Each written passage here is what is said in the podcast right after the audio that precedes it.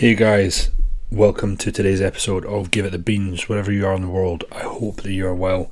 So, this past weekend was PCA um, World Championships, wasn't it? And I'm sure, like me, you were on the other end of Instagram checking out the results. I know I certainly was, and I'm sure there's a lot of prep coaches out there that were too. And that plus, I think there was an IFBB show in Prague, I think it was. Um, and there was the NPC Masters in Milan, and I think the combination of seeing all that on Insta just got me so buzzing. Um, I think I was a little bit envious as well that I didn't have clients in there. Um, although my season for clients had just finished the week prior, and I think that many coaches were like, "Oh, you know, we're, we're looking at a few, um, a good few months of a break." You see shows like that, and you go, "Fuck, fucking wish I had clients in there. I wish I was there." And I think that's just due to the just just the love of the love of the game, you know, the love of the sport, and I think the love of the memories that I've had with clients this past year and the years previous.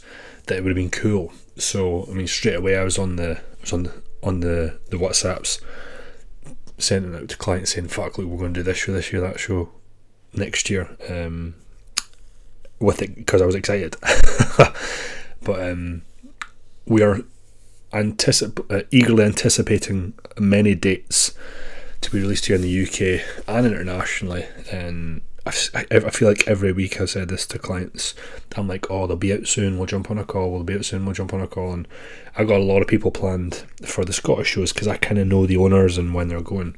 But the rest of the season is still to be confirmed for many federations. Uh, although there's some, and then the international schedule, IFBB and NPC, that's not out yet. Um, I had a look today, and there's some American dates and a couple, couple of European dates, um, and Asian Asia dates, but that's roughly about it. So I'm sure if you listen to this, you're thinking about your eagerly anticipating it like I am. But I tell you, the as soon as it's out, if you're on my clients listening to this, I'm sure I'll be right on the right on the Bebo's asking you about what shows you want to do and jump on a call. Bebo, does anyone remember that? Fuck me, that was a throwback where you were able to like share the love, and that was I'm sure when I was growing up that was like the the big thing before Facebook came round was Bebo and what was the other one? Oh, I can't even remember. But it was big in the States. Anyway, I'm sure someone will DM me exactly what that was. But I'm sure it, it went out of commission not too long ago. But anyway, on to the topic of today's podcast. And it's really, uh, I've done ones like this before many moons ago, but when someone was asking me my story, I thought, oh, I'm just going to start going into some off-season stuff that you could potentially use in your own in your own programming, whether it's for yourself or with your clients, and specifically decide this one or give you my thoughts on just you know how to grow uh, a capped or get capped delts what I've had success with over the years, what I've not had success with over the years, programs that I'll maybe run with uh, my female clients, with my male clients, etc., etc. And I hope that you take something away from this, um, implement it, learn from it, grow from it. And if you do, let me know on Instagram, give me a thumbs up saying, hey, Vaughn, listen to that podcast, tried it, got a serious delt pump, etc., etc. But I think if we start with um, females, uh, if we generalize the the delts themselves, in both males and females, like they recover really really quickly, but they recover very quickly in females. And I think how they need to be hit in females is just ever so slightly different from guys. So let's say you are a female, bikini girl, wellness girl, fuck, maybe even a figure girl, and this could be applicable to figure girls as well. And I'll go into the difference both. How do you how do you train your delts, and when do you start training them. So let's say you're just starting starting out in your journey to this stage or maybe 18 20 months away from stepping on you know you need to grow. So you're typically going to be on something like lower upper split um, or a variation of that. So for many of my girls in that scenario they'll do like lower upper lower that second lower session maybe a bit more quad off, then like an upper session, then like lower again, then off. Maybe that it's like a, instead of like the lower three, it's like glutes and delts because they're not needing to hit their back again. Or maybe there's someone that's really developed and they don't need to train quite as much. Jade, one really good example of that. She was she did like lower upper off, lower off, glutes and delts off, and then back to the start. So very much three upper days, uh, sorry, three lower body days, and one upper day, and we'll get into the intricacies of that in a second. So I think one thing that's really underutilized or underrated is that people think, right, it's a lower body day, so that means I only train lower body. When what you can do, what I've had extreme success with, is what's called tagging on body parts at the end of a workout. What does that mean, Vaughn? Okay, so imagine you've went into the gym, you've done your, let's call it your lower one session. Once you've finished legs, you then go to like a lateral raise variation, whether that's on the cables or dumbbells or on a machine, and you maybe do three sets. You're thinking, well, why on earth would I do that I'm training legs? Hear me out. What you're trying to do is you're trying to increase the frequency at which you hit them across the week without eliciting too much muscle damage. So maybe in that lat, like when you're tagging on it, it's maybe like some sort of metabolic um, set. So you know what I mean by that is it's it's higher reps. Maybe there's one heavy set, higher reps, there's drop sets, there's rest pause, or whatever it may be.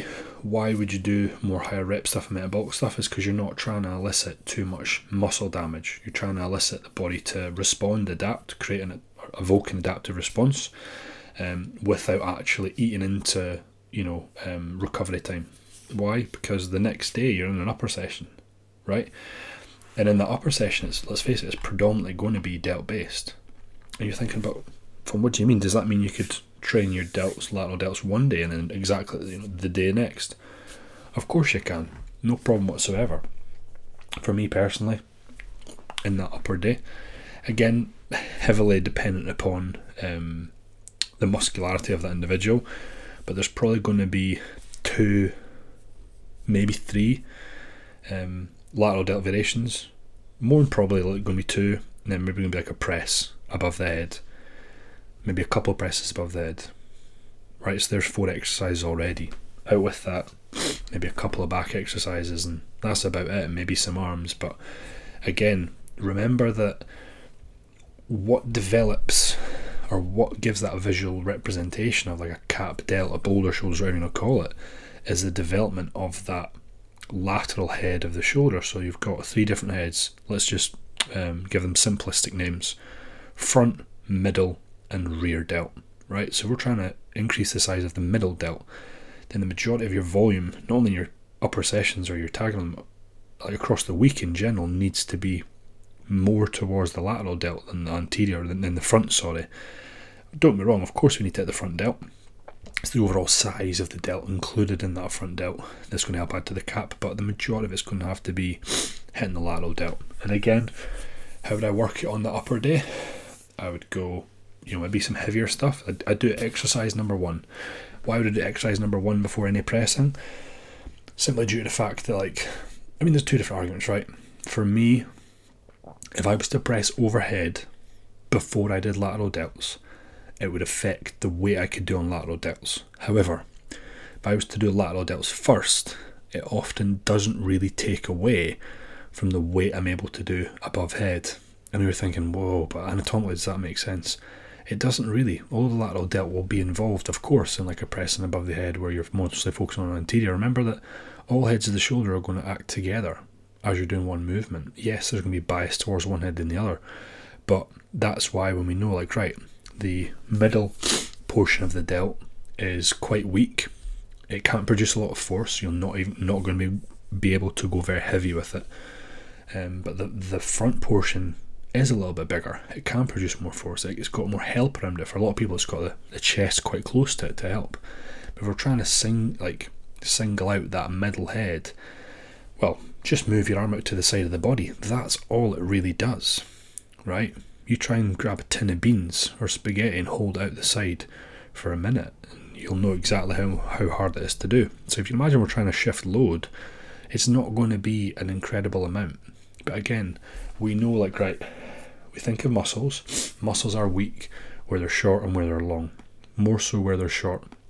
So what what I mean by that? Well, as you move your arm out to the side of the body, when it's roughly in line with your shoulder, that's where it's short.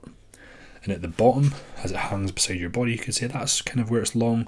Someone could argue, well, what if you had a cuff attached to the wrist and it was pulling over? Would that give you more working length and range? Yeah, you could argue that. But for argument's sake, beside your body, we'll say, is a bit stronger than it is at the top, and at the top's where a bit weaker.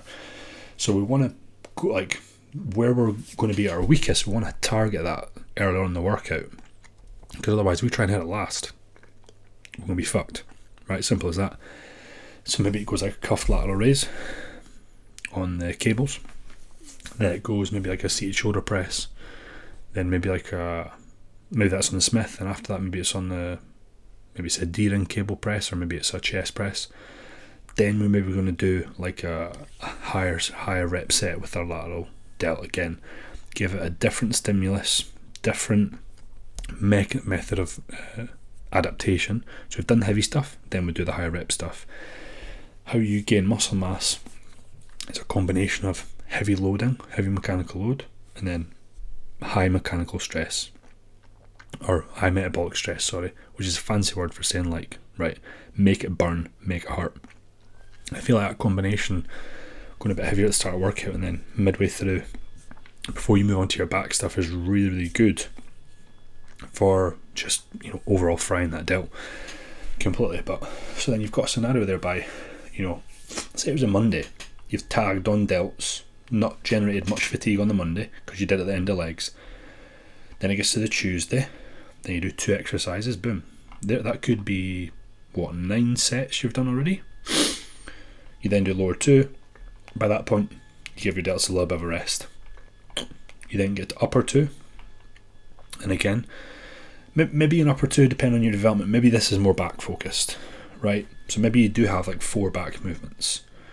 Maybe you've got a rear delt in there as well. Maybe, then you've maybe got again some lateral raises. Boom. So three sets that takes us up to twelve. Then the day after, whether it's like lower three tagging on delts for the most part, for me could be like glutes and delts for the most part, right? And again, we could hit lateral delts, two different machines, heavy and then metabolic. So that takes us up to the Monday we started with three sets. The Tuesday we did six, so there's nine. Then on the third, the Thursday we did another three. There's twelve, and then on the Saturday we do another six. That takes us up to eighteen sets for the week, not including any drops or rest pauses or whatever pressing wise across the week, you maybe have six sets. So you can see how I'm doing pretty much almost like three times more lateral delt work than I am doing anterior work. Now, some people may not be able to do that much volume. They may struggle to recover and they may say, Vaughn, I'm not getting any stronger. And I'll say, like, I know the lateral delt is incredibly difficult to lift heavy your progressions must be small, they must be micro. So we must be thinking about right, can we get increments up of less than half a kilo? Well, yeah, you get micro plates from Eleiko or wherever, just Google it. Um, 0.5 kilo plates, 0.25 kilo plates. You can literally put them on the end of the pins if it's like doing cuffed. If you're on a machine, those increments up should be easy. Course, the harder one's the dumbbell one.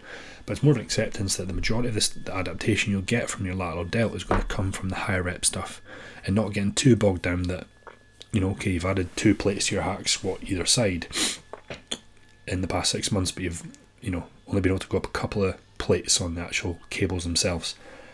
That's fine. Have a look at your visuals. Are they changing?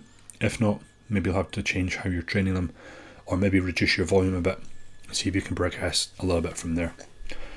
Similar scenario with, say, Jade, who we actually, with her, had to reduce her lateral delt volume quite a lot. And I encourage you to go on the podcast I did with Jade to find out how much we had to reduce it, but she's very like, overdeveloped up top.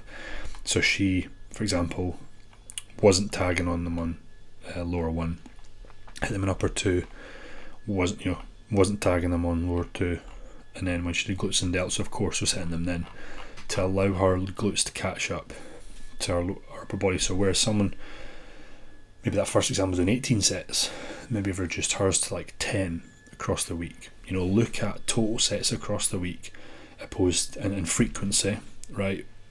18 sets across two days. It's not going to be nearly effective as 18 sets across, you know, I think with that first example, that was four days, wasn't it? Um, and not all of it is heavy work.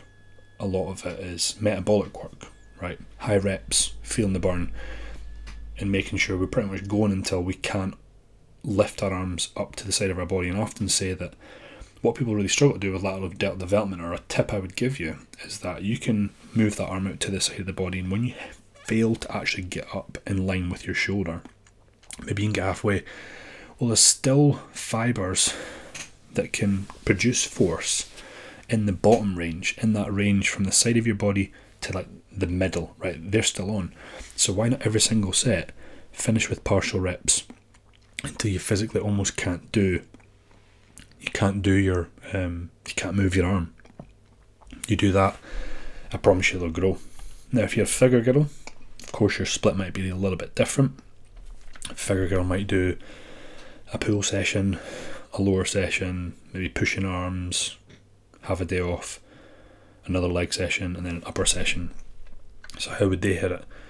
In a very similar way. When they're training pull, I chuck in lateral delts, or maybe they're doing lower first then pull, whatever it is. But here's an example. Pull could be again three sets, then maybe nothing on lower, then on a pushing arms, you know, similar sort of thought process to what the bikini girls were doing. Another three sets. Lower two, maybe they have it off, and then in upper, again, another sort of three sets. So the total volume in that scenario could be what that's 3, 6, 9, 12, 15 again, you know, between 15 and 18 sets, very similar. Think about figure. What are they trying to bring up? Or what do the judges want to see? Of course, they want to see big cap delts. They also want to see, like, for them, big lats, big quads. How they train might be um, a little bit different, but again, notice that I was a female example and I gave a very similar frequency in regards to the amount of times I'm hitting that across the week. Um, with the guys, it's maybe slightly different, right? Mostly because guys don't recover as well as females, right? Let's just state the obvious.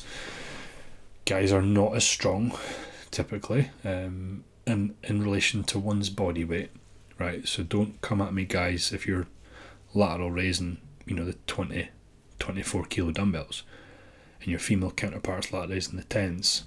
Look at her body weight. Look at yours. Guarantee she's stronger. Any high level athlete female I've trained with is stronger than me pound for pound. Not afraid to admit that. But yeah, let's say for example, let's take like a men's physique sort of split.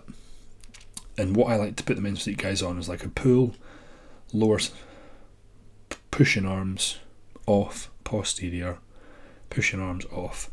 Now, I may for some of the guys, that's five days over seven, I may for some of the guys give them an extra day. So they train a five day split over eight days. Works really, really well, particularly as they get to the tail end of their off season or they're maybe perhaps just coming out of a prep. Um, but the tail end off season when they're really strong, fatigue's high, they're lethargic, um, little niggles here and there sometimes the rest can really, really, really beneficial. But with those guys, what I typically do is I just put the lateral delt work in on the days they're in pushing arms. I don't typically favour tagging on it here or there. I think that you could, you 100% could, and you would do it maybe at the end of the pull session. So they'd maybe tag on lateral delts. So let's say if you were on the split, of the example I gave, you do pull, you target your lateral delts, you do you hit lower, then you go pushing arms, and again, maybe you do. Maybe you're someone that doesn't need a big cap, right? Maybe you only need to do three sets there. Maybe you're not. Maybe you are someone that needs a brought up, so maybe you do six sets. Then again, have the day off, posterior hits, you don't hit them, then pushing arms again. Maybe hit six sets. So you can still do, like for guys there, that was what, 3, 6, 9, 12, that was 12. But if you hit them on pull, that could be up to 15, right? But for most guys, I don't on pull. So those guys may be hitting 12 sets across the week. Now, there'll be someone out there that'll be like, oh, but Vaughn, I did this um, incremental training model and you, you know, I did 25, 30 sets. I'm like, good, good for you, bro. Um, that's cool. I'm just giving you a little bit of a platform and a little bit of something to work with and start with if you are needing to bring up your lateral delts and giving you something that you could use to better your physique within your own training, particularly if you're coaching yourself, or maybe you're a young coach and um, you're coaching clients. And with the guys, why do I give them less volume? Because they need to hit a lot of upper chest, right? And for the most part, if you did lateral delt work after you did upper chest work, again, it's going to take away from your lateral delt work. So with with any guys, do some lateral delt work before you do your upper chest work and your anterior delt the front portion of the delt because you know men's physique sort of split. Men's and let's face it, bodybuilders as well. You got to have like you get most muscular, you got to have big cap delts. So you've got to be hitting your lateral delts quite frequently across the week to, to, to generate that. But also, I think that with both guys and girls, what people need to understand and accept is that it just takes time. It takes a hell of a lot of time and a lot more time than you're probably realizing it's going to take. You look at guys and girls on stage, you know, like bikini girls winning their pro cards, big ass cap delt, or you know, guys winning an overall, hitting the most muscular, huge bubbly delts. Go look how long they've been training for. They've not done that in the last 12 months. Maybe they have, maybe they went from being natty to assisted, right? But usually, someone's training age um, will be years by training age. I mean the amount of time they've been actively bodybuilding in a manner that is appropriate or correct. The reason I say that is because, like, fuck, when I was younger, I fucked about a lot. Said I used to go to the gym, but how could I really call it bodybuilding if I wasn't really tracking my calories? But I was training hard and just eating everything in sight. You know, we've all been there, right? But what, what, like, I class my official bodybuilding years from, about 2016 to let's say 2021. But I was going to the gym, you know, many years before that, consistently, four or five times a week. But you know, I was taking a bit of gear, I wasn't tracking my calories, but I still bodybuilding, just not in the manner that was, you know, right effectively.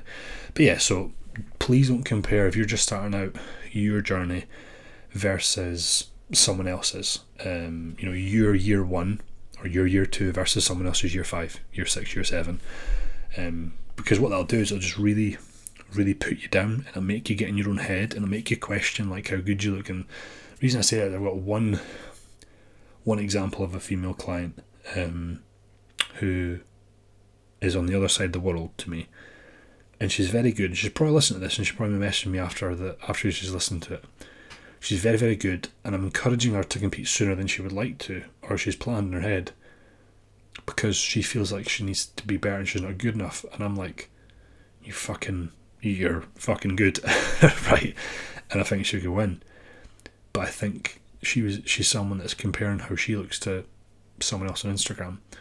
And what that does when you know I'll say comparisons the thief of joy, it takes away from our own accomplishments and achievements. Um, so to that female client, you know, don't compare yourself.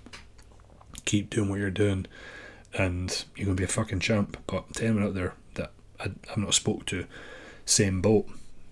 What I'd suggest you do: spend some time off social media right? Because it's all if you're in into bodybuilding, it's all that's on your feed. Maybe maybe log out for a few days, see how you feel. Maybe delete your account for a few days. Maybe unfollow accounts that are devaluing your self worth. And I promise you that you'll feel better.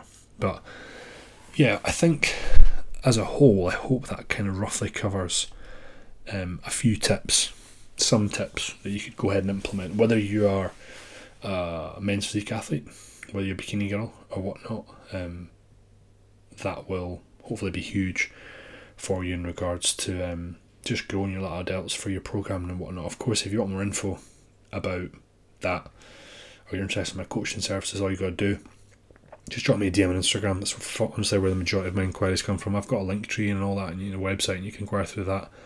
But just drop me a DM, say, Vaughn, I'm interested in coaching. Can I set up a call or whatever? And uh, and jobs are good we'll get going. But um, as I said, I'm I'm sitting here eagerly eagerly anticipating the 2024 calendar to come out because it's going to be the the busiest season I've had by far as a coach, and that's exciting because this year for me was it was very much like a statement season, a, a season to say, hey, you know, we are here, take note, pay attention, we are not going anywhere. Um, and I think it, this season did a bit more than that, um, considering the, the actual the record that we finished with, which was phenomenal. You know, more than I could have ever expected. But at the same time, if you'd said that to me would be there at the start of the season, I would have believed you because I got a lot of belief and faith in the athletes that I work with. And you know, you look across the board, the ones that go on stage, they win and they do incredible. Eighty five percent of the time, they finish in the top two, as I said in the last one. But listen, guys, hope that hope this helps wherever you're in the world. Remember that, give it the big beans, the whole beans, nothing but the fucking beans.